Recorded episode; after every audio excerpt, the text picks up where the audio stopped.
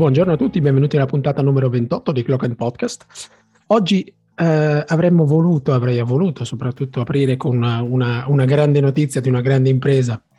Purtroppo però il Manchester United femminile non ci ha dato una mano, quindi non siamo qui a festeggiare un titolo. Martina, intanto ne approfitto per salutarti. Ciao a tutti.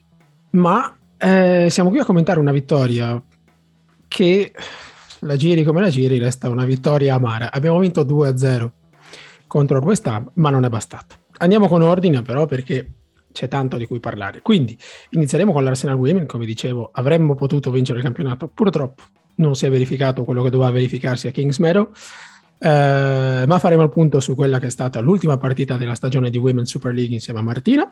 E nella seconda parte poi parleremo invece di quanto è successo all'Emirates Stadium contro Leeds, una vittoria fondamentale e sofferta, ma forse non così tanto in realtà, ne parleremo poi e soprattutto parleremo di quel che verrà, ovvero il North London Derby, che è uh, in programma giovedì sera. E uh, per questo avremo un ospite in più rispetto a Federico che ci raggiungerà.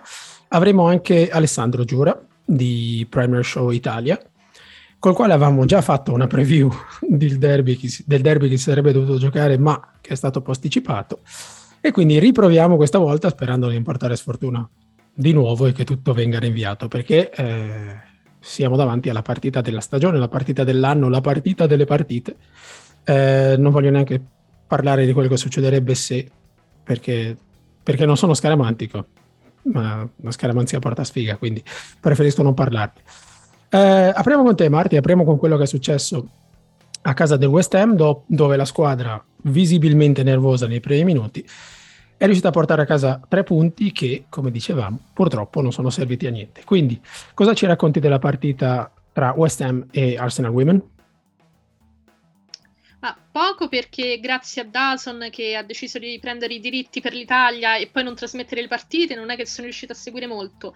E ho recuperato qualcosina però e sì, direi i primi minuti abbastanza nervosi, le gambe tremavano, magari anche per, per le notizie che arrivavano da un campo poco distante. E... Però poi piano piano ci siamo sciolte, abbiamo cominciato a giocare meglio, abbiamo trovato la via del gol e purtroppo però non, non è bastato perché noi se, sì, dovevamo vincere, però serviva che dall'altra parte eh, le puffette che tanto amiamo pareggiassero, eh sì. perdessero contro il Manchester United. Ci sono andate vicine. Ci, eh, ci sono andate anche vicine, esatto. E, e, invece nulla, hanno recuperato lo svantaggio per ben due volte e poi hanno vinto il campionato, diciamo anche meritatamente, dai. Mm, su questo non possiamo dire nulla, anche perché se, se, arrivi a un solo punto di distanza dalla prima, addirittura con una miglior differenza reti, significa che da qualche parte hai sbagliato. E noi abbiamo sbagliato abbastanza in un lasso di tempo abbastanza lungo che va da fine novembre a diciamo metà gennaio. E, e penso che sia proprio lì che abbiamo eh. detto addio alle speranze di vittoria, perché poi eh, può, cioè, sì, uno spera sempre che, che, accada qualcosa, che il Tottenham o, o, lo United appunto ti facciano un favore, però in realtà eh, la prima squadra a, a, farti un favore devi essere te. Sì, purtroppo ci siamo, messi, ci siamo, messi, nelle mani degli altri e, e quando è così non si può recriminare troppo. Abbiamo bistrattato Emma Hayes, Sam Kerr, abbastanza durante la stagione. È continueremo, a rendere... continueremo a farlo con grande piacere, ma è anche giusto rendere onore a quello che hanno fatto perché eh, i due gol che ha fatto Sam Kerr nel 4-2 del Manchester United, eh, scusa, magari del Chelsea sul Manchester United, sono due gol eh, clamorosi.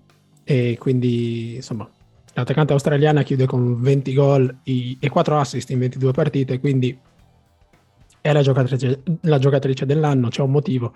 E come dicevi tu Martina, bisogna anche rendere onore a chi è riuscito a fare un punto più di noi, noi che abbiamo perso una sola partita in tutta la stagione, che abbiamo il miglior attacco, che abbiamo la migliore difesa, quindi come dicevi tu che abbiamo la migliore differenza reti, che non abbiamo mai perso col Chelsea durante la stagione, che non abbiamo mai perso col Manchester City durante la stagione, eppure siamo qui e siamo arrivati secondi. Eh, peccato, Peccato perché ah, la favola a lieto fine. però. Certo. Rendiamo onore perché comunque si sa la classe resta mentre i rubli vanno e vengono. Qualcuna invece di pensare a festeggiare il titolo eh, si è dilettata a ricordare qualche episodio avvenuto mesi e mesi addietro che coinvolgeva il buon Jonas Edwal. Però vabbè, fa piacere perché significa che hanno avuto paura fino alla fine. Pensano, siamo sempre nelle loro teste. pensato ai festeggiamenti, esatto. ai tifosi che comunque erano lì, magari dedichiamo qualcosa a loro, non pensiamo agli altri. Però vabbè. No, no, pensano solo, siamo, sono ossessionati. Va bene così. Eh, sì. Va bene così, lo prendiamo come un complimento. Vabbè, ma lo sarei anch'io, eh. Ah, ovvio. Eh. no, abbiamo, sì, abbiamo giocato così così, almeno nel primo tempo. Eh, Jordan Nobbs ha passato tutta la, tutta la, partita a guardare il telefono, quindi a guardare l'altra partita. Ricordiamo che era infortunato, quindi non poteva giocare, ma è stata la, un po' la, la portavoce di noi tifosi eh, verso la squadra, quindi si è sentito chiaramente un, un boato quando dopo 5 minuti il Manchester United è passato in vantaggio, noi eravamo ancora sullo 0-0, ma avremmo vinto il campionato perché, come dicevi, avendo una uh, differenza reti migliore, avremmo vinto il campionato. Poi è andata come è andata. Probabilmente, come dicevamo prima di cominciare la registrazione, il fatto che il City stesse vincendo ampiamente la propria partita ha fatto in modo che lo United mollasse un po', mollasse un po la presa perché eh, le due squadre di, di, Manchester si giocavano il terzo posto, quindi l'ultimo che dà accesso alla Champions League e il, il City vincendo avrebbe, avrebbe ipotecato la qualificazione a prescindere dal risultato dello United. Quindi consciamente o meno, è difficile dirlo, anche questo ha giocato un po' nella, nel crollo del, dello United nel secondo tempo. Ricordiamo che lo United è andato all'intervallo in vantaggio per 2 a 1 e eh, 5 minuti dopo la ripresa, quindi 5 minuti dopo l'inizio del secondo tempo, erano sotto 3 a 2, quindi hanno mollato completamente gli ormeggi, merito anche, come ho detto, di un gol assolutamente sensazionale di, di Sam Kerr. Um, da parte nostra, Martina, potrebbe essere stata l'ultima partita di diverse giocatrici. Non parliamo di mercato, tanto è presto. Eh, si è parlato tanto di Vivian Mide, ma, ma l'olandese non è l'unica ad essere in scadenza di contratto, il cui futuro è incerto. Quindi vedremo un po' cosa succederà. Jonas Eidval, che ha rinnovato il contratto, ha, pro- ha, ha promesso un'estate molto, molto intensa. E uh, vedremo cosa succederà. Chiaramente ci sono giocatrici che andranno sostituite e personalmente penso che Viviane Midema ah, sarà a Barcellona l'anno prossimo, ma vedremo, non si sa mai. La sua intervista dopo la partita assomigliava fin troppo a quella di Robin Van Persie ormai 11 anni fa, dove si valuta la direzione nella quale va il club, eccetera, eccetera, eccetera. Quindi sì, quando è così... Se posso mm. dire, cioè, mm-hmm. sono affermazioni abbastanza... Eh, aspetta, eh, trovo un termine radiofonico. sono affermazioni che lasciano un po' il tempo che trovano. Eh, quando un giocatore, una giocatrice dice voglio vedere in che direzione va il club, eh, è una missione di, di addio. Eh, io penso che il club un, abbia una dec- direzione ben precisa, presa non quest'anno ma anni addietro, lo dimostrano i vari investimenti che si sono fatti. Poi, se, qualche, se qualcuno non, uh, non, se la sente, il, il, peso di questa maglia è troppo forte, eh, grazie per tutti i bei momenti, grazie per tutti i bei ricordi, però può anche finire qui. Mm, io, per quanto mi riguarda, nella mia squadra voglio sempre gente motivata, che vuole restare, vuole, vuole vincere, e anche perché non è che giochi- mm, non ci chiamiamo Tottenham o, o simili. Mm-hmm. No. Poi diciamo, ognuno prende le sue scelte. Professionalmente magari fa anche bene, eh, perché cioè, se, come si pensa andrà al Barcellona, professionalmente è un'ottima scelta. Però c'è sì. anche qualcosa in più, secondo me. Bisognerebbe mettere anche la parte romantica, emotiva in, No, quelli siamo, siamo, noi tifosi, quelli, loro no. Eh, professionisti sì. sono professionisti, che non vuol dire che non siano attaccati a un certo club, ma alla fine della favola eh, resta un lavoro, quindi Vivian Mide, ma sì, chissà, magari andrà al Barcellona, vincerà la Champions League che vuole vincere, ma come sarà ricordata? Almeno da noi. Continuando no, il parallelo con, con Van Persie, l'attaccante olandese si è giocato tutta la sua credibilità, tutto il suo status per un campionato, lo ha vinto, spero che sia contento. Da quel momento è sparito scomparso. No, non credo che Midema farà la stessa fine. Cioè, il mio pensiero su Midema è chiaro: giocatrice fenomenale e non mi strappo i capelli se va via. E... Però penso anche che vincere a Barcellona, vincere a Lione, ehm, sì, aggiunge qualcosa nel tuo palmarès, però non è come vincere qui. No. Lì sei uno dei tanti, qui sei Van Persi, Midema, citiamo sì. anche i vari Fabregas e compagnia bella. Certo. Piccole sottigliezze, che però sì, siamo noi tifosi che gli diamo importanza. Ma Bene. qualcuno questa bandiera la deve pur portare avanti. sì, sì. Fortuna che Lea Williamson ha rinnovato il contratto. Che Beth Mead non va da nessuna parte che il nostro gruppo, Lotte Webermoy, ha rinnovato. Quindi abbiamo un gruppo di giocatrici che sembra stabile e già forte. Quindi con un'estate come si deve, come ha promesso Jonas Edwall, chissà che non si possa sovvertire qualche pronostico in più. Eh, Martina, vorrei approfittare dell'occasione perché eh, non si può riassumere tutta una stagione in dieci minuti di chiacchierata. Quindi eh, sono molto contento di annunciare che stiamo preparando una puntata speciale, come avevamo già fatto qualche settimana fa, dedicata interamente all'Arsenal Women, perché dall'estate scorsa sono successe parecchie cose, sono cambiate tantissime cose. E la stagione è stata un, una sorta di microcosmo di, di emozioni contrastanti, risultati incredibili nel bene come nel male. E tutto questo merita una discussione un po' più ampia, quindi vi invito ad ascoltare il prossimo episodio speciale sull'Arsenal Women che andrà in onda eh, appunto la settimana prossima eh, durante il quale andremo a vedere un po' cosa è successo, chi ha brillato, chi magari ha deluso e soprattutto dove abbiamo perso questo campionato. Perché è una domanda che ci rincorrerà fino all'estate prossima, quando in realtà festeggeremo il quattordicesimo titolo, giusto? Assolutamente d'accordo. Assolutamente d'accordo, perfetto. A proposito di scaramanzia sempre. Bene, bene. Eh, quindi ancora una volta restate con noi perché settimana prossima ci sarà un episodio speciale. Ora chiudiamo la parentesi che ricorda l'Arsenal Women, ci, ci rifaremo il morale un po', ci ritireremo su prima della, della settimana prossima. E eh, dopo una piccola pausa andremo a parlare invece di quello che è successo all'Emirates Stadium nel 2-1 eh, ai danni del Leeds e soprattutto di quel che verrà, quindi restate con noi.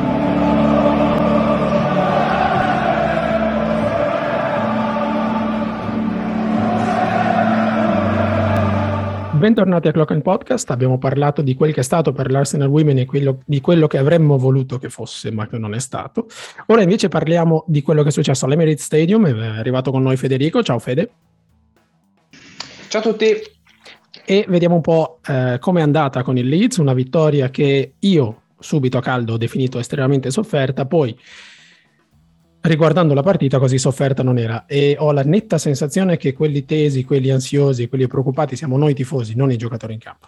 Perché nella mia memoria ha segnato Iorente e da allora è stato un forcing asfissiante del Leeds. Poi riguardando la partita, ha segnato Iorente, Odegaard ha sfiorato il gol, Shaka avrebbe dovuto segnare e poi all'ultimo minuto un colpo di testa, non so neanche se si può definire così, di Rodrigo che ha passato il pallone a, a Ramsdale, ma tutto il Leeds è, è successo in, forse in 180 secondi al massimo.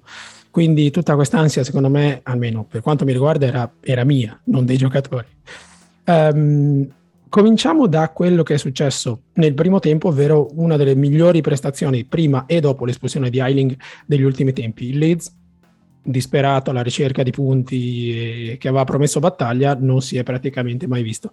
Eh, Fede, merito di come Arteta ha preparato la partita oppure il Leeds è quello che è e ormai sembra destinato ad, ad andare giù? Eh, tutte e due, cioè secondo me è stata una partita abbastanza di carattere in cui già il solo fatto di entrare in partita così in palla ti ha aiutato poi a superare un certo numero di problemi che ti sarebbero ripresentati se se questa partita fosse durata realmente più di quanto è stato. Cioè il fatto di aver trovato due gol in dieci minuti comunque ti ha, ti ha semplificato la pratica non di poco, banalmente perché ti mette già nelle condizioni di poter fare la tua partita in serenità, di poter mettere le, la squadra avversaria nelle condizioni di doverti attaccare e nel momento in cui tu poi devi andare in transizione sai fare molto bene certe cose. Quindi diciamo non aver avuto reali problemi di, di gestione del, della gara secondo me ti ha aiutato. poi nel complesso loro mi sono sembrati molto, molto fuori, cioè appunto il rosso Ailing eh, era proprio il, il, tipo di crollo mentale, cioè i due gol subito, l'erroraccio del portiere sul, sul primo, cioè questa serie di cose che comunque poi la partita è finita 2-1, poteva finire 4-5-0, sono proprio quel tipo di dinamiche che ti fanno credere che questa squadra andrà giù e io sono abbastanza convinto che il Leeds ormai stia rischiando veramente di, di tornare in Championship ma banalmente, cioè anche semplicemente per il, proprio il modo in cui stavano in campo. Tu hai detto bene, cioè il, dopo il 2 a 1 è sembrato che cioè, ci avessero attaccato chissà quanto, poi in realtà era più un'ansia nostra che non altro, perché comunque loro credo abbiano superato la metà campo tre volte e una volta era su una palla comunque buttata più o meno a caso e non, cioè, non è stata una partita realmente complicata per noi. Che è, buon, cioè che è buono, che è positivo perché vuol dire che comunque hai la personalità per gestire delle partite in cui sai che sei la forza maggiore in campo, però per certi versi ti apre anche a uno scenario in cui tu devi andare a fare un'altra partita che vuoi poter fare, cioè la partita da sfavorito, mm-hmm. parlo ovviamente del derby, e comunque sai che se anche dovesse andare male hai in canna quelle due o tre prestazioni ancora di livello con cui puoi chiudere questa stagione e io sono, cioè, sono, abbastanza fiducioso, mi sembrano molto più, più, quadrati. E quello che dicevo anche ieri, perché comunque alla fine eh, l'abbiamo sofferta mentalmente, però in realtà poi eh, il rischio di prendere il 2-2 non c'è mai stato. Quindi bene, molto bene, e, e speriamo che vada avanti così, sinceramente. Eh, vedremo, sì, le sensazioni erano contrastanti perché ogni attacco del, i pochi attacchi del Leeds sembravano sempre pericolosissimi, mentre le nostre manovre sembravano sempre spente o comunque senza idee. Quindi è stata alla fine sì, si può dire che è stata sofferta per noi perché quegli, quegli ultimi palloni in aria un po' fanno sempre paura. Se c'è una squadra che può prendere gol in quel momento, siamo noi. E se c'è una squadra che può rimpiangere di aver tirato in porta 12 volte e aver, e aver pareggiato una partita, siamo comunque noi. Quindi bene così. Um, ciò che è stato interessante a livello tattico, e Martina vorrei sapere cosa ne pensi, è um, il modo in cui Michele Arteta ha schierato la linea difensiva dal primo minuto. Quindi eh, ci aspettavamo di vedere Tomiaso titolare di nuovo, nonostante i crampi della partita precedente, a destra con Nuno Tavares, nostro folle terzino sinistro, eh, sulla, sulla, fascia opposta. Eh, sorpresa perché Arteta ha messo Cedric a destra, che non è necessariamente una buona notizia, ma va bene, e Tomiaso a sinistra. Tomiaso che si è occupato di Rafinha, facilitato ovviamente dal modo in cui è andata la partita, ma il brasiliano praticamente non si è visto in campo. Ha fatto il terzino per chiudere su Martinelli più di quanto abbia attaccato. Um, Marti, secondo te, anche pensando ovviamente al derby del quale parleremo tra poco con, con Alessandro che è venuto a trovarci, è una soluzione che può durare nel tempo, quindi da qui a fine stagione, visto che Tierney ormai l'abbiamo perso e Nuno Tavares entra e esce dalla squadra? Oppure era specifico per contenere l'unico giocatore pericoloso del Leeds, ovvero Rafinha? Io temo la risposta qualsiasi essa sia, nel senso Cedric mm, non è che ha fatto malissimo ieri, però non, non ti dà quelle certezze che eh, Tomiyasu ti dà. E, mh, mm, quindi in ottica futura, pensando al derby, eh, partire con uh, Cedric titolare a destra e il giapponese a sinistra, mm, non so quanto mi faccia dormire sonni tranquilli. Il problema però, eh, come dicevi, è che a sinistra eh, l'alternativa è Tavares che è un altro giocatore che quando c'è da andare in fase offensiva ancora ancora riesci a, a digerirlo e quando però c'è da contenere, quando c'è da fare proprio un lavoro difensivo, mh, mm, qualche battito te lo fa saltare. Ehm, quindi n- non so cosa augurarmi per il futuro. Tendenzialmente sono per schierare i giocatori nel loro ruolo quindi se mi chiedi cosa ti aspetti per, per il prossimo match, chi ti aspetti titolare, io andrei su, Tomi, eh, su Tomiyasu a destra e, e Tavares a sinistra, visto che Tierney non, non, si può recuperare neanche con una magia, un, un sortileggio, non lo so. E Detto questo, il fatto che Tavares sia saltato nella, nella gara contro il Leeds mi dà un po' da pensare. Uh-huh. Cioè, io non credo uh che la scelta di Arteta sia, per, sia, stata solo per contenere Rafinha. Cercava il modo di, di tirare fuori il portoghese Magari dal titolare un... senza soffrire troppo. Ma io l'ho visto più come un esperimento per, uh, per le ultime partite, per vedere se è effettivamente una cosa che può funzionare. Vedremo un po' anche perché insomma con il Leeds c'è da tenere d'occhio sostanzialmente un attaccante esterno, ovvero Rafinha, con il Tottenham che è diverso dal Tottenham di cui avevamo parlato con Alessandro l'ultima volta. Eh, da una parte c'è Son, 20 gol in Premier League questa stagione, e dall'altra c'è Kulusevski che è stato un acquisto più che ispirato e un giocatore che avrei, mi sarebbe piaciuto vedere piuttosto dall'altra parte di Londra, ma l'hanno preso loro. Eh, quindi non si tratta più di dover scegliere una fascia. Loro sono pericolosi su entrambe le fasce e molto più pericolose di quanto non lo fossero quando inizialmente avremmo dovuto giocare il derby, ovvero con Lucas Mora a destra, che è tutt'altro giocatore rispetto a Kulusevski. Di tutto questo però parleremo con Alessandro che è venuto a trovarci e eh, chiederemo un po' a lui cosa dobbiamo aspettarci dal, dal Tottenham, ammesso che non rimandino anche questa, perché non, ogni volta che noi parliamo di Tottenham contro Arsenal, poi la partita viene rinviata, quindi una cosa alla volta. Um, Fede, un ultimo commento uh, per te. E ti faccio un assist al bacio.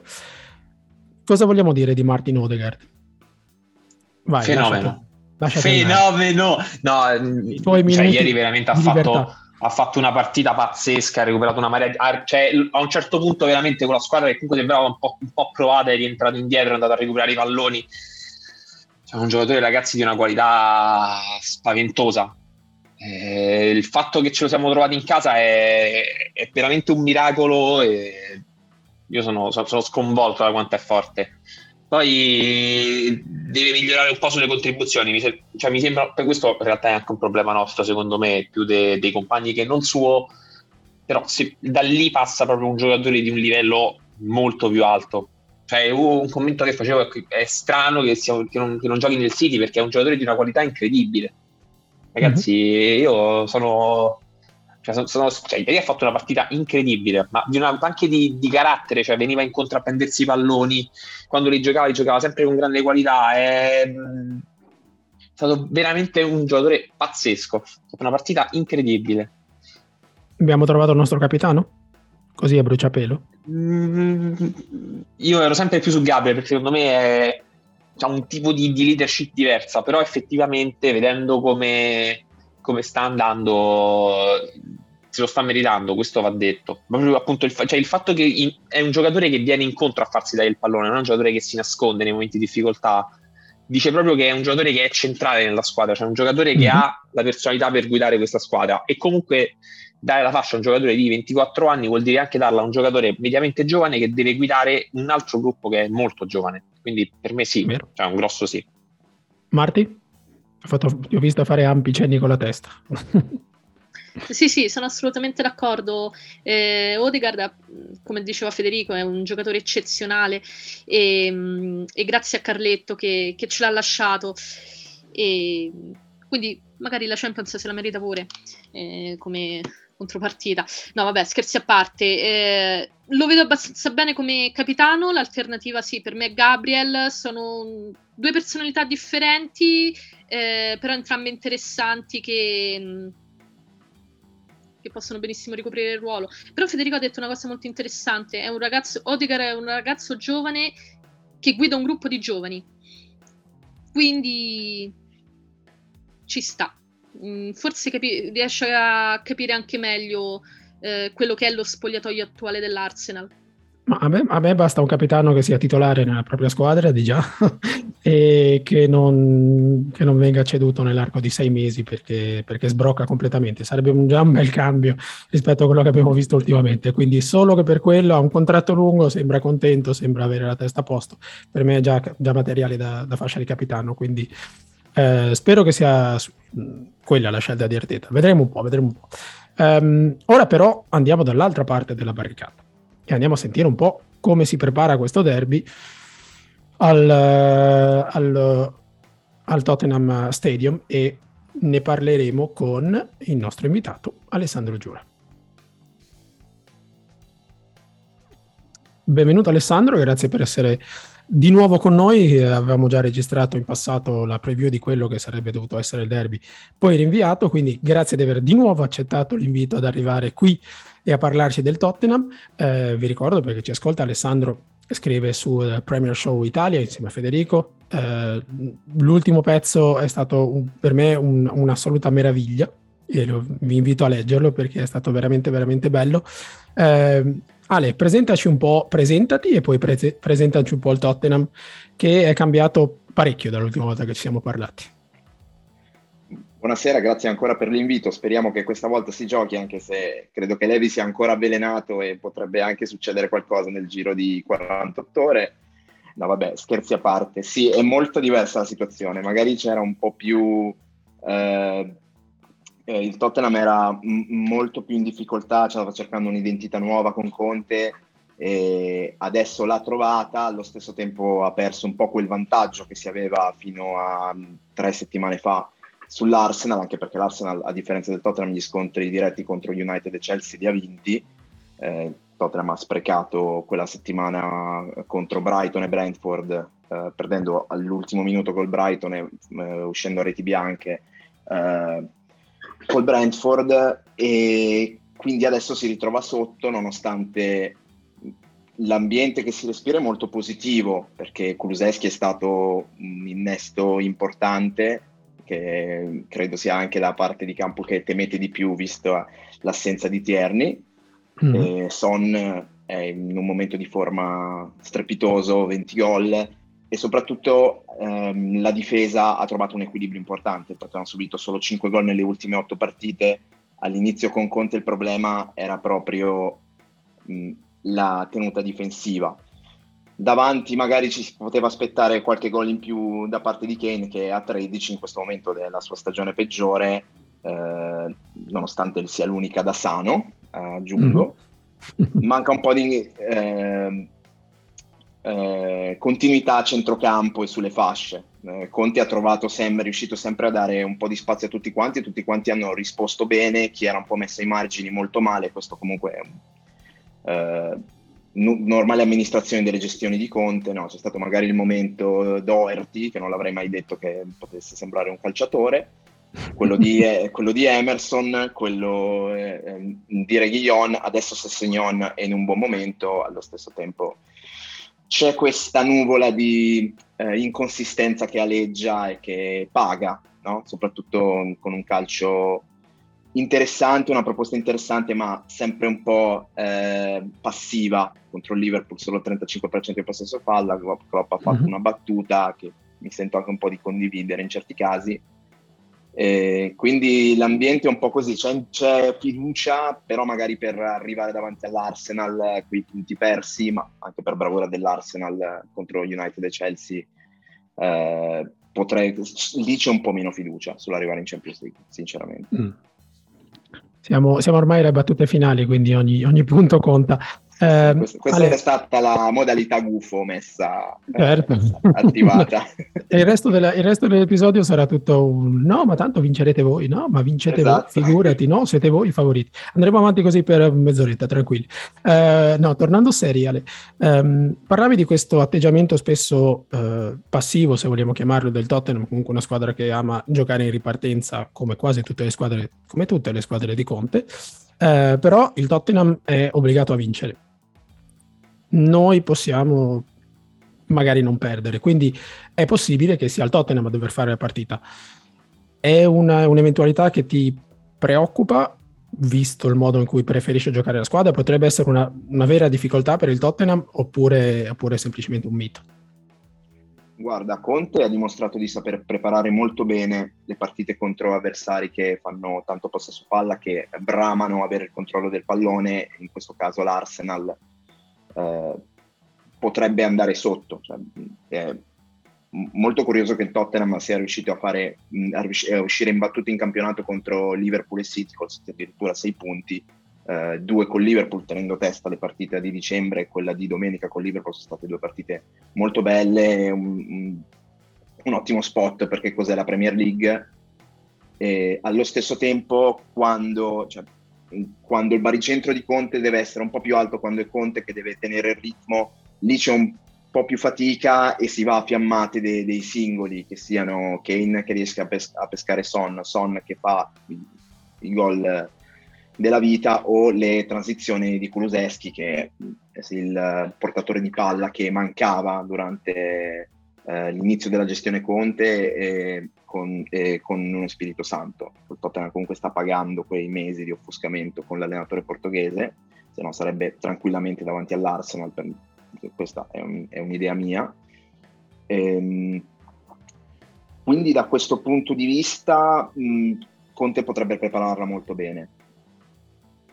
Eh, a proposito di preparazione della partita, eh, Fede, vorrei, vedere, vorrei sapere un po' come la pensi tu, perché come dicevo, sono loro, quindi il Tottenham, a dover vincere a tutti i costi. Quindi è possibile che Arteta voglia andare al Tottenham Stadium con un atteggiamento un po' più guardingo del solito, quindi accontentandosi di giocare magari un po' più basso, magari appunto in ripartenza, anziché eh, tenere possesso palla e, e, giocare comunque relativamente alti come abbiamo visto nelle, nelle ultime partite.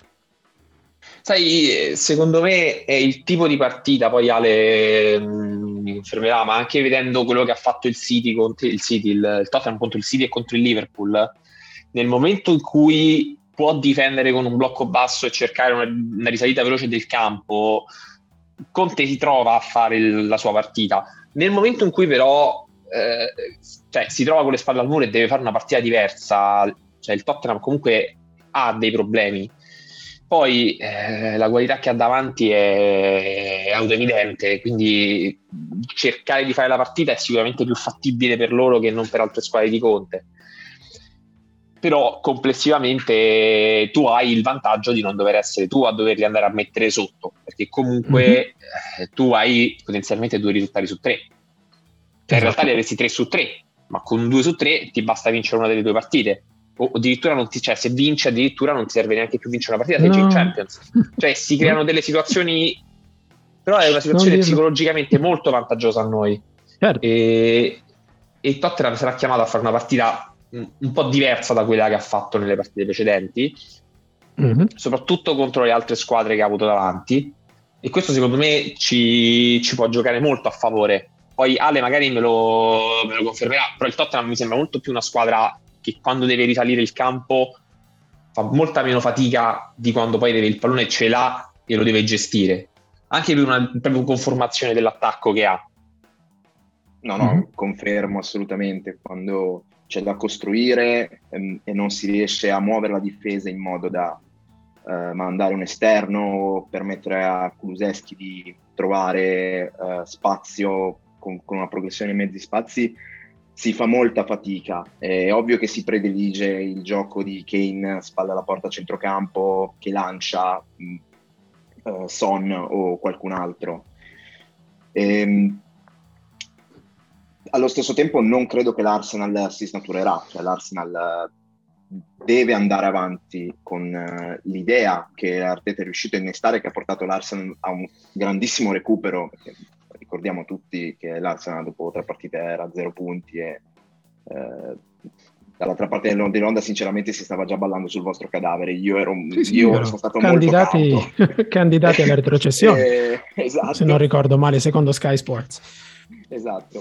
Ehm, quindi io non credo, cioè penso che l'Arsenal farà l'Arsenal che è stato nelle ultime partite, ovvero controllo della palla, eh, tan- eh, tanti passaggi, cercare di eh, liberare bene, muovere bene la difesa. Non, Conte a quel punto farà il muro, che è quel 5-4-1 in fase di non, di non possesso, che abbiamo visto eh, con Liverpool che ha tenuto finché ovviamente quando fai muro alla fine uno tira e dal muro entra in porta, grazie Bentancur.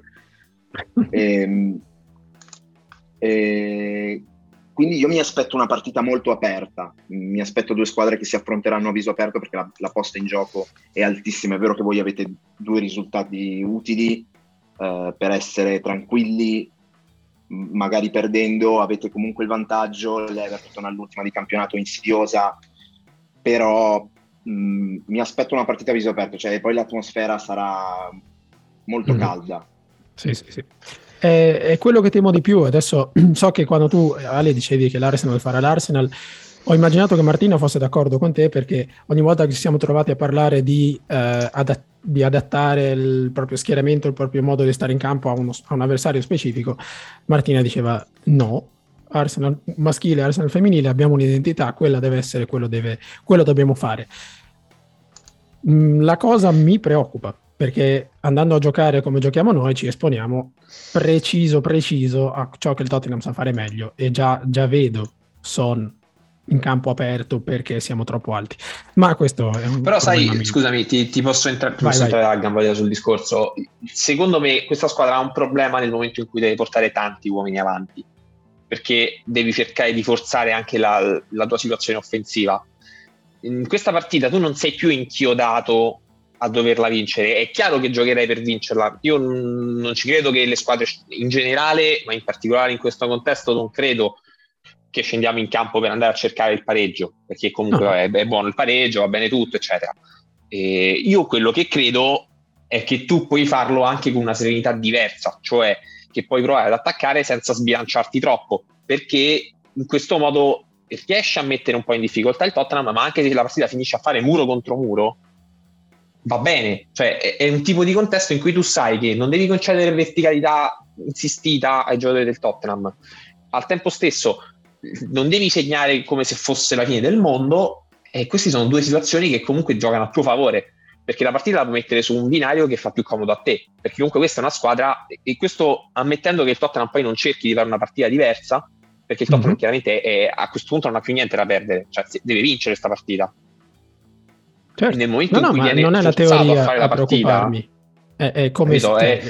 l'idea è giusta è la pratica che mi preoccupa è sapere che sai, appunto potrebbe eh, esserci uno me... Tavares che allora, improvvisamente sì. sale senza motivo o, o dall'altra sono parte assolutamente Cedric... d'accordo e tu, sai che, e tu sai che su questo sono d'accordo perché comunque ci sono dei problemi negli uno contro uno ma nel mm-hmm. momento in cui tu cerchi di diciamo evitare di creare quelle situazioni di isolamento e comunque tenere una squadra abbastanza ordinata dietro abbastanza compatta dietro anche quando ti vuoi buttare in avanti eh, è più facile gestire poi la partita perché non ti serve. Mh, mm, cioè, noi comunque ogni volta che attacchiamo portiamo sempre su 7-8 uomini, 6-7 uomini. Nel momento in cui tu non devi più fare una partita per cui devi assolutamente vincere, puoi anche scoprirti un filo di meno. Quindi magari mh, mm, non portare avanti uno o comunque mantenere un assetto un po' più coperto. Che potrebbe essere anche per esempio una difesa a 3, che potrebbe essere quella che nel caso in cui recuperi White andare con White a destra e a quel punto dovresti un po' più di copertura perché se, se Tomiyasu continua a fare il falso terzino come ha fatto contro il Leeds, tra l'altro ecco una cosa che non volevo dire, cioè Tomiyasu falso terzino ragazzi è stata una cosa veramente incredibile e, mm-hmm. Quel tipo di sistema comunque ti permette di stare abbastanza coperto con un dinamismo abbastanza valido anche nel, nell'affrontare un attacco molto dinamico come quello del Tottenham senza però rischiare poi di sbilanciarti troppo. No, volevo, volevo appunto arrivare lì all'ipotesi di risolvere tutti i nostri problemi sostanzialmente schierando quattro centrali difensivi, perché Tomiaso anche lui in una, vita, in una vita precedente ha fatto il centrale, quindi Tomiaso a sinistra, White a destra, Holding e Gabriel in mezzo, in modo da avere più stabilità. Ma a quel punto perdi dinamismo. E non vorrei essere nei panni di Arteta in sostanza, perché è brutto essere quelli che non hanno, tra virgolette, nulla da perdere non nel senso che sono disperati, ma nel senso che hanno tutte le condizioni possibili per fare bene, perché ogni scelta pesa 100 volte di più. Il Tottenham deve vincere, Conte manderà una, in campo una solita squadra molto, molto, aggressiva, molto dinamica, con un piano ben preciso e, e, e, il loro piano è quello, quindi i giocatori sono più liberi mentalmente dal, dal fatto che hanno un solo risultato a disposizione e quindi devono provarle tutte per arrivare a quel risultato. Noi siamo forse troppo tranquilli, è quello che mi preoccupa di più. Noi abbiamo due risultati, possiamo gestirla, possiamo... E non, non sono mai a mio agio quando, quando, immagino un Arsenal tranquillo perché in 23 anni non ho mai visto un Arsenal tranquillo. Um, Ale, volevi aggiungere qualcosa? Sì, beh, comunque che l'inerzia sia della vostra, anche visto il rinnovo di Arteta, è, è ovvio e poi il calcio di Conte a me sembra sempre troppo semplice alle volte, cioè, mi ricordo che qualcuno una volta aveva, non mi ricordo chi aveva detto, vuole insegnare quattro cose ai suoi calciatori, farle, saperle fare maledettamente bene. E, è vero alla fine perché è, è, un calcio molto basilare, i movimenti non è che sono, cioè che si, si affida magari al talento di, di, quei tre davanti che è, non vale un quinto posto, detto proprio sinceramente. No, però è no. così, anche, però anche quando decidi di giocare così basso e tenere così poco il pallone, devi anche accettare che può succedere. Ale, una domanda eh, cattivella. No, scusami, giusto per, sì, per sì. entrarti in di, di cambiare il, il, discorso, secondo me Conte fa anche un tipo di ragionamento legato al, al, delta di valori che c'è tra la sua squadra e gli avversari. Cioè, contro Liverpool e contro il City, difendersi blocco passo stilatamente e cercare quel tipo di risalita del campo è l'unico modo in cui tu sai fare qualcosa che sai fare molto bene senza poi rischiare di scoprirti. Qui eh, questa è una partita un po' diversa, eh, anche sia per le premesse sia per, eh, per il tipo di inerzia mentale che c'ha nell'arrivare alla partita. Cioè, una, da una parte c'è una squadra che comunque ha ottenuto già un risultato, che gioca sì per il quarto posto, ma che comunque sa di giocare con una squadra, di essere la squadra sfavorita per quello e di avere comunque più carte in mano e dall'altra c'è una squadra che comunque deve dimostrare di avere una certa personalità per fare il salto che la dovrebbe riportare nel suo stato ideale. E già la partita con il Liverpool, in cui comunque eh, tieni testa al Liverpool per 60-70 minuti, soffrendo, eh, vuol dire che comunque delle risorse ci sono da parte del Tottenham. Io questo poi non mm-hmm. so mhm. se quanto si possa tradurre poi in una partita diversa giovedì, però sono, sono, aspetti particolari che comunque si mischiano, mh, mm, appunto fattori mentali, fattori di, di, di, cosa sai fare in campo, di che tipo di battaglia tattica si viene a creare, se è quindi una squadra che va contro una squadra che sta più coperta, o se succede il contrario addirittura, perché comunque noi siamo stati, abbiamo fatto partite in cui eravamo più coperti, più ordinati, a cercare di, anche di rinunciare un po' al possesso per cercare di risalire il campo velocemente, tipo con il City. E poi non ha funzionato per motivi, diciamo, diversi dal dalla semplice inferiorità, eh, però comunque entrano tante variabili poi nel, nella gestione del, del momento no, no. della gara. Questo è assolutamente vero e mi viene da citare Stanislas La Rochelle e dire che è tutto troppo italiano, però... Citazioni però, che mi piacciono. Eh sì, esatto. Eh, allo stesso tempo c'è quell'identità lì, è chiara, e non credo che verrà snaturata eh, per questa partita. Può cambiare l'atteggiamento, io penso che Conte sta caricando al massimo i giocatori e mi aspetto cartellini rossi. Non so da, da quale parte, ma mi aspetto, mi aspetto belle mazzate. Poi i giocatori in campo ci sono ci da sta, una parte e dall'altra. È il North London Derby, è bellissimo, è, è, è, quello il bello. No, no, è vero, è vero. E, um, no, cosa volevo? Ah sì, volevo farti questa domanda perché um, sappiamo dove il Tottenham può vincere questa partita. Abbiamo parlato di Son, abbiamo parlato di Kane, abbiamo parlato di Kulusevski. Eh, dove la perde però? O dove potrebbe perderla secondo te Ale? In questo momento a centrocampo, mm, perché eh, si sta facendo molto fatica a, trovare, a capire chi sono i due titolari di centrocampo. Uh, se Bentancur Oiberg, se Skip Oiberg, Uh, Winx ogni tanto torna uh, dalla tomba, con tutto il bene che voglio a povero Harry. Eh, è lì che c'è qualche problema perché manca proprio una qualità c'è una, eh, troppo sproporzionata rispetto a quello che c'è davanti. Eh, Kuluseschi ha dato una grande mano nel, quel giocatore in più che tiene il pallone, che fa risalire la squadra, che ha estro, che prova il dribbling l'uno contro uno, che è in grado di mangiare Prato e saltando tre avversari.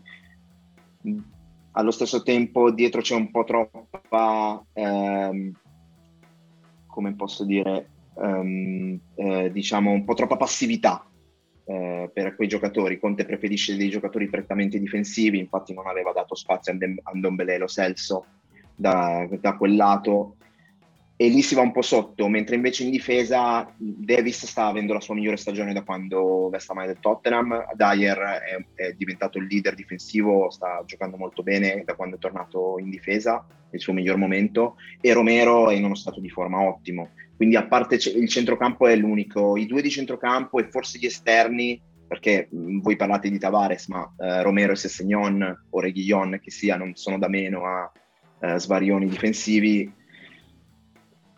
eh, il centrocampo sono quei quattro lì il problema che potrebbero andare sotto nei duelli individuali. Mm-hmm. E quindi adesso devo fare la domanda opposta, ovviamente, e la faccio a Martina, ovvero per quanto ci riguarda, quindi per quanto riguarda l'Arsenal, dove potremmo vincerla e dove potremmo perdere questo, questo derby così importante? Vincerla ti direi in attacco con uh, le incursioni di Martinelli, di Saka, eh, la visione di gioco di Odegaard. E perderla, secondo me, per, ricor- per ricollegarmi a quello che dicevi prima, eh, perderla nel momento in cui tu decidi di adattarti, perché sì, è vero, eh, se lasci tanto campo al Tottenham, loro sono molto bravi a risalire e poi a colpire e presti il fianco. Però secondo me il fianco lo presti anche se ti metti in testa di fare una partita eh, di attesa, eh, non dico per 90 minuti, per, però um, per un tempo prolungato, cosa che abbiamo già dimostrato di non essere proprio bravi a, a fare, a gestire. E, ehm, quindi lì, cioè nel momento in cui l'Arsenal decide di, eh, di subire un po', metter, schierarsi dietro, eh, fare una partita più attenta, secondo me alle lunghe, se la pressione, come mi aspetto, del Tottenham sarà molto forte, e lì pot- potrebbero trovare il, il, punto debole dove colpire. In particolare sulla sì, sinistra, sì. magari. Sto sempre. Questo, questo, non lo so, Darwin diceva che le specie che non sanno adattarsi sono destinate a scomparire, quindi quando le, quando le situazioni lo, lo Sai, permettono sarebbe bene. Ti avrei detto sì, dai, proviamo, però fa, pensare l'intera partita tutta in attesa, boh, mh, mi sembra anche lì un prestare il fianco, ecco. Vedremo un po', vedremo un po', ci arriveremo poi perché lo sapete che vi chiederò come finirà eh, al Tottenham Stadium, nonostante il commento di, della nostra ascoltatrice Martina che chiedeva di annullare il pronostico, mi spiace, ma è un esercizio che piace troppo per, per annullarlo, per sopprimerlo, ma prima di arrivare qui ehm, vorrei rilanciarmi quello che dicevi tu, eh, Ale, eh, poco tempo fa circa eh, Kane tu dicevi Kane che ha segnato solo 13 gol. Eh, io se metto insieme Aubameyang, Lacazette, Nketiah arrivo a 12. Quindi questo è un altro piccolo problema che abbiamo noi e um, uh, dal momento in cui eh, Kane non è raggiungibile, Holland abbiamo visto che andrà al Manchester City, quindi possiamo già felicitare tutti il Manchester City per il titolo 2022-2023. Facciamo senza giocarlo il prossimo campionato, giochiamo dal secondo posto in, in giù praticamente. Eh, ma mi aggancio a questo perché eh, finalmente uno dei nostri ascoltatori ci fa una domanda. È successo? Non pensavo sarebbe mai successo. E um, chiede, Fabrizio, chiede quale sarebbe secondo noi l'attaccante da aggiungere a questa rosa perché ehm, come abbiamo detto la puntata scorsa eh, Nketiah non è un sto gran fenomeno ma ci ha dimostrato che un, attacco dinam- un attaccante dinamico capace di venire incontro ma di attaccare a profondità allo stesso tempo cosa nella quale Kane è assolutamente maestro e adesso vado a sciacquarmi la bocca ma dovevo dirlo ehm, porta delle dinamiche ben diverse ad un attacco e ti offre opportunità ehm, stavo per dire limitate, ma almeno sicuramente meno limitate di quelle che, che porti avere la casetta piantato là davanti. E quindi Fabrizio ci ha proposto qualche nome, eh, nomi a me vanno bene tutti, no quasi, quasi tutti, però partendo da te Marti ci chiede chi vedresti bene come attaccante il prossimo anno tra Osimen del Napoli, Lautaro Martinez dell'Inter, Gabriel Jesus del, del, Manchester City che sembra destinato a partire visto che prendono Holland e poi Darwin Nunes del, del Benfica, Jonathan David, eh, Jonathan David del, del, Lille e una vecchia conoscenza Alexander Isaac della Real Sociedad che è stato accostato all'Arsenal negli ultimi tre anni più o meno eh, per il quale la Real Sociedad vuole comunque 90 milioni. Eh, prima Martina, poi Fede, vorrei sapere cosa, cosa ne pensate o magari se avete un altro nome in testa. Facciamo un po' di fantacalcio per alleggerire l'ambiente. Ah, a me Isaac è un giocatore che piace molto. E ne parlavamo già per il mercato invernale quando ci chiedevamo ma chi potrebbe essere l'attaccante su cui investire. È vero, mh, mm, Real Sociedad chiede molto, mh, mm, però io penso che squadre ambiziose devono anche fare mh, mm, investimenti importanti. Eh, pensati però, eh, perché sennò poi ci ritroviamo un altro Pepe. Eh, un altro nome interessante, Sterling, perché conosce la Premier League, quindi non, non, av- non avrebbe bisogno di quel periodo di adattamento, e comunque un signor attaccante. E...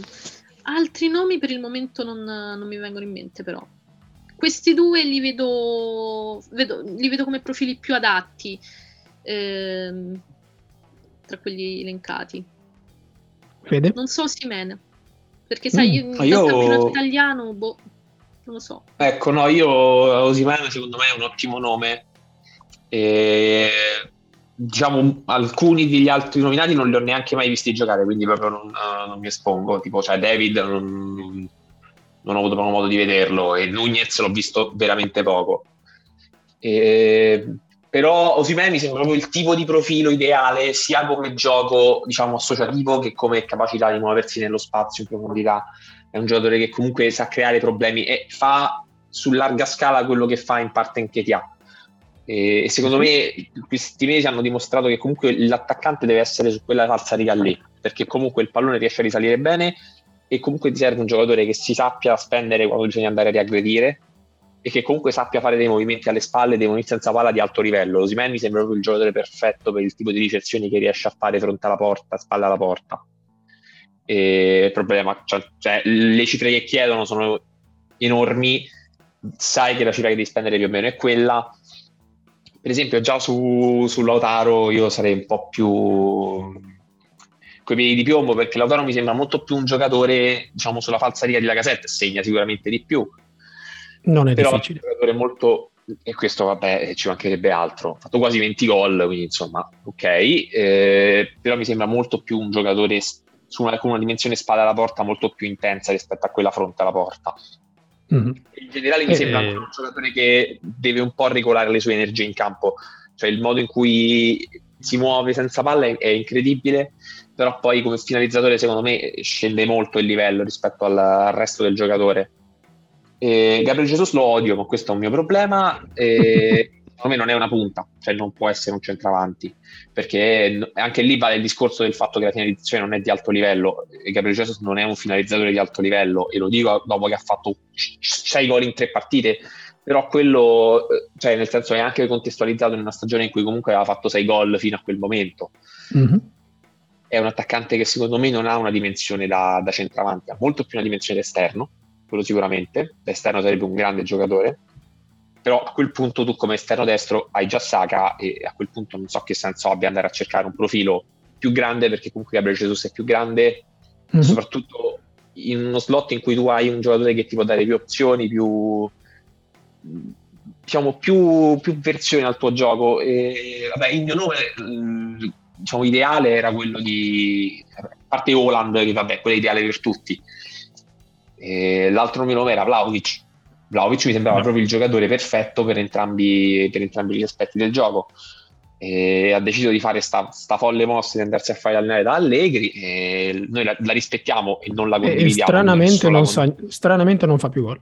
No, è incre- eh, una coincidenza eh, assurda e inspiegabile che nella Juventus non abbia più occasioni da gol. È incredibile. Guarda la sfortuna. Però, sai, comunque no, il, il, nome secondo me ideale a quel punto è Osimen ma secondo me non, è, non sarà Osimen il nome, cioè è il mio nome, ma non sarà probabilmente il nome poi vero. No, eh, insomma, stiamo parlando di investimenti che, sono, che saranno non a livello di, ma vicini alla cifra che l'estate scorsa il Tottenham ha rifiutato per Harry Kane. Eh, quindi ecco, se, si sa... cioè, no, io... non si può, ah, Fede. Non che, si può. Che... Non si può. Eh, no, vabbè, okay. Non si può.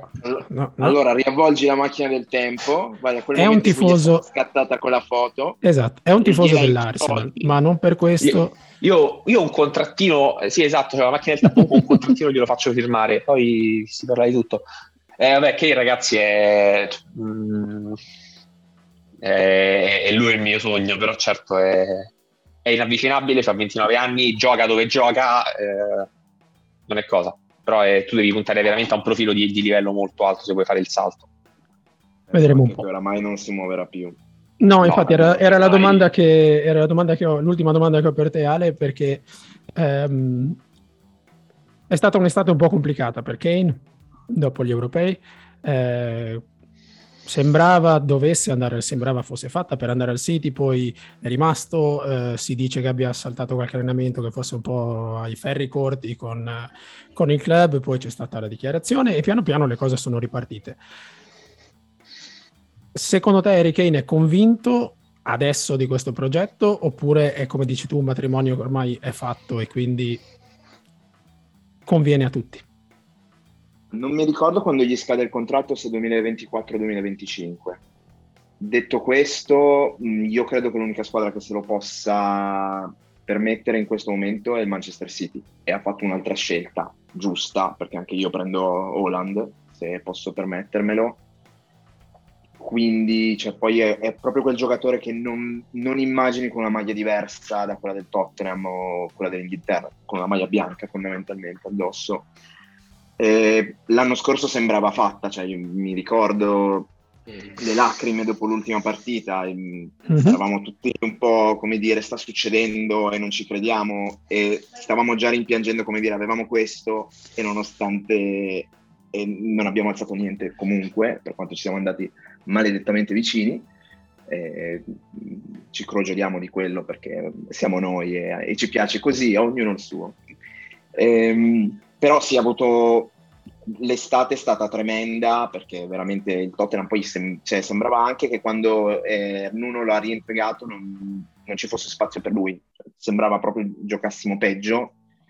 L'arrivo di Conte, però, anche andare a cercare un allenatore di, pro- di alto profilo, uno che sta anche insistendo che la squadra vada a spendersi dei soldi per tornare in Champions League, perché lui vuole mettersi sempre contro le società e fare l'amico dei tifosi come dire io sono bravo, sono gli altri che non me lo permettono, eh, potrebbe cambiare le cose. Mm, ribadisco, non, non, me lo immagino più oramai a 29 anni con un'altra maglia e il suo obiettivo comunque è diventare il più grande marca, il, il giocatore con più gol nella storia della Premier League. Non mi ricordo quanti gliene mancano, però Ecco, io ti volevo chiedere proprio questa cosa qua, perché lui adesso ha 179 gol in Premier, il record è 2,60.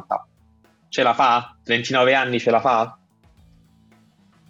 Credo voglia dire altri 8 anni. Sono 81 gol da fare prima di ritirarsi, indicativamente. Okay. Ma ce la fa, se ce la fa. Dico di sì. per dire anche su, se, ecco no, perché se prendi in considerazione le medie... Ah, eh, ah, ti dico soltanto trofeo. che Ecco, esatto. No, comunque la, la, cosa pazzesca è che effettivamente Kane ha 189 gol in 278 partite, media di 0,68 a partita, Schiller ne ha 2,60 in 441 presenze con 0,59 di media a partita.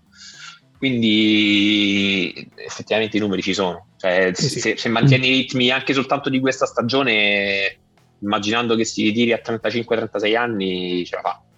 Esatto. E non si sta neanche più facendo male. Cioè, il, il, pericolo, quando pensavo che non ce la facesse, era perché ogni anno saltava quei due mesi, sempre a cavallo tra Super Bowl. Tra l'altro, queste sono incisi di noi tifosi. ehm, eh, adesso sta bene. E infatti, il dispiacere di quest'anno è quello. Cioè, gli mancano proprio quei, diciamo, 5 gol che che ci avrebbero messo davanti, cioè gli mancano proprio quei gol contro il, Bra- il Brighton o il Brentford o nel periodo di Nuno, ne abbiamo buttato punti contro tutti. E poi per carità, lui nel Nord London Derby, derby segna sempre, quindi magari giovedì diciamo un'altra cosa. Pensare che io sono qua a chiedermi se un attaccante dell'Arsenal arriverà in doppia cifra a fine anno, quindi ognuno ha i propri problemi. Eh, Beh, un 9 non ci arriverà, però due giocatori in doppia cifra ce li abbiamo comunque. Sì, sì. Guarda, il, il Milan sta vincendo, potrebbe vincere un campionato senza, con un solo giocatore in doppia cifra, quindi... Vero, anche Ragazzi, siamo in chiusura, come sempre l'esercizio obbligatorio della giornata, al quale dovrei sottometterti anche tu, Ale, mi dispiace. Eh, cerchiamo di fare un pronostico serio, eh?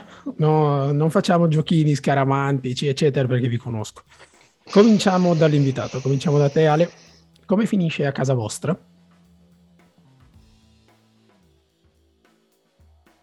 Dico 2-0 Tottenham e un rosso, ma non so dire per chi. Io voto Romero. Beh, poi non vuol dire. Beh, uno a caso, tra l'altro. sì, uno che tendenzialmente non è assolutamente violento poi in campo. Avremmo potuto fare il pronostico su quanti espulsi e chi, ma vabbè, lo faremo la prossima volta. Eh, quindi 2-0 eh, Ale per voi, Federico? Dio perdonami, finisce 1-1 e Shaka non si farà espellere perché ormai i suoi bonus di espulsioni credo se li sia giocati tutti. Non ah, sapevo nessuno contro il Tottenham, tra l'altro. Infatti, c'è sempre una prima volta, no? Questa me la ricordo. 1-1. Eh, Marti, secondo te?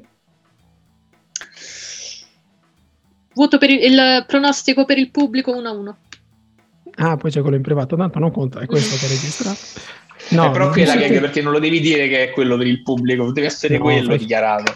Sì. Esatto. Devi fare come Federico e poi scrive su WhatsApp. No, perché in realtà io volevo dire. Sì, però io così almeno ho anche la prova del, dell'orario, quindi si vede che l'ho scritto prima. È vero. Infatti, dopo scrivo. Eh, no, mi piace. secondo me, ma secondo me non usciamo con dei punti da, da casa loro. Non lo so, è la partita della vita. Faranno la partita della vita. Secondo me vincono, ma vincono 2-1. Quindi, e non lo faccio scaramanticamente, lo dico perché io l'ho detto, così. No, balla anche te con me. no, quindi sì, secondo me Io... la vinceranno, il che psicologicamente mh, mm, ci presenterà qualche problemino per le, ultime di campionato. Io ti, ti, chiedo una cosa, Ale, ma questa è una cosa che non c'entra assolutamente nulla, ma l- il nome dello stadio prima o poi verrà, verrà venduto o rimarrà così ad libitum? Credo che sarà venduto, mi sembra che era Google il favorito, ma sinceramente non mi sono più interessato della cosa. Ero rimasto al probabile Google Stadium, bellissimo. Molto bello. È una cosa che comunque metterei in bacheca. Come... Esatto. Eh, Va bene, ma tutta, tutta, questa, tutta, questa, amicizia, serenità prima di un derby, siamo fin troppo maturi. Non sì, avete neanche... una persona per bene, diciamolo. L'unica, dici? sì, probabile. No, ma solo va perché bene, ci conosciamo, perché altrimenti volano più insulti, questo voglio che sia chiaro. No, no, anche perché di genere volano più insulti tra noi due, Fede, che ah, sono della stessa squadra, quindi... Vabbè. Guarda che Bene vero, l'odio vero è quello per la propria squadra, non è mai quello per le altre squadre. Io dopo che mi ha detto cosa, qual è la squadra che sopporta di meno in Italia, Fede, non, non eh. so come mai ancora collaboriamo, ma anche ad Hamburgo, e qua mi fermo. Eh, vabbè, queste, queste, queste sono cose più radicate di cui poi parleremo in privato. Adesso avrei voglia di mettere in difficoltà Alessandro così a bruciapelo. Ale, eh, scudetto al Milan o il derby al Tottenham? Scudetto al Milan. Ah, benissimo, perfetto. È lì che ti volevo. Ok ragazzi, con questa, questa missione pesantissima eh, siamo ai saluti, grazie mille Ale di essere tornato con noi, è stato un piacere averti qui. Grazie a voi, come sempre un piacere avere i cannoni puntati addosso, ma si sopravvive, si esce anche questa volta. Grazie. E poi un saluto Marti, grazie mille anche a te. Ciao a tutti. E a Federico, ciao Fede. Ciao a tutti. Soprattutto un saluto a tutti voi che ci ascoltate, buon derby a tutti, ci sentiamo per parlare un po' di come sarà andata. Nel frattempo tratteniamo respiro fino a giovedì, sì, si può fare. Ciao a tutti, a presto.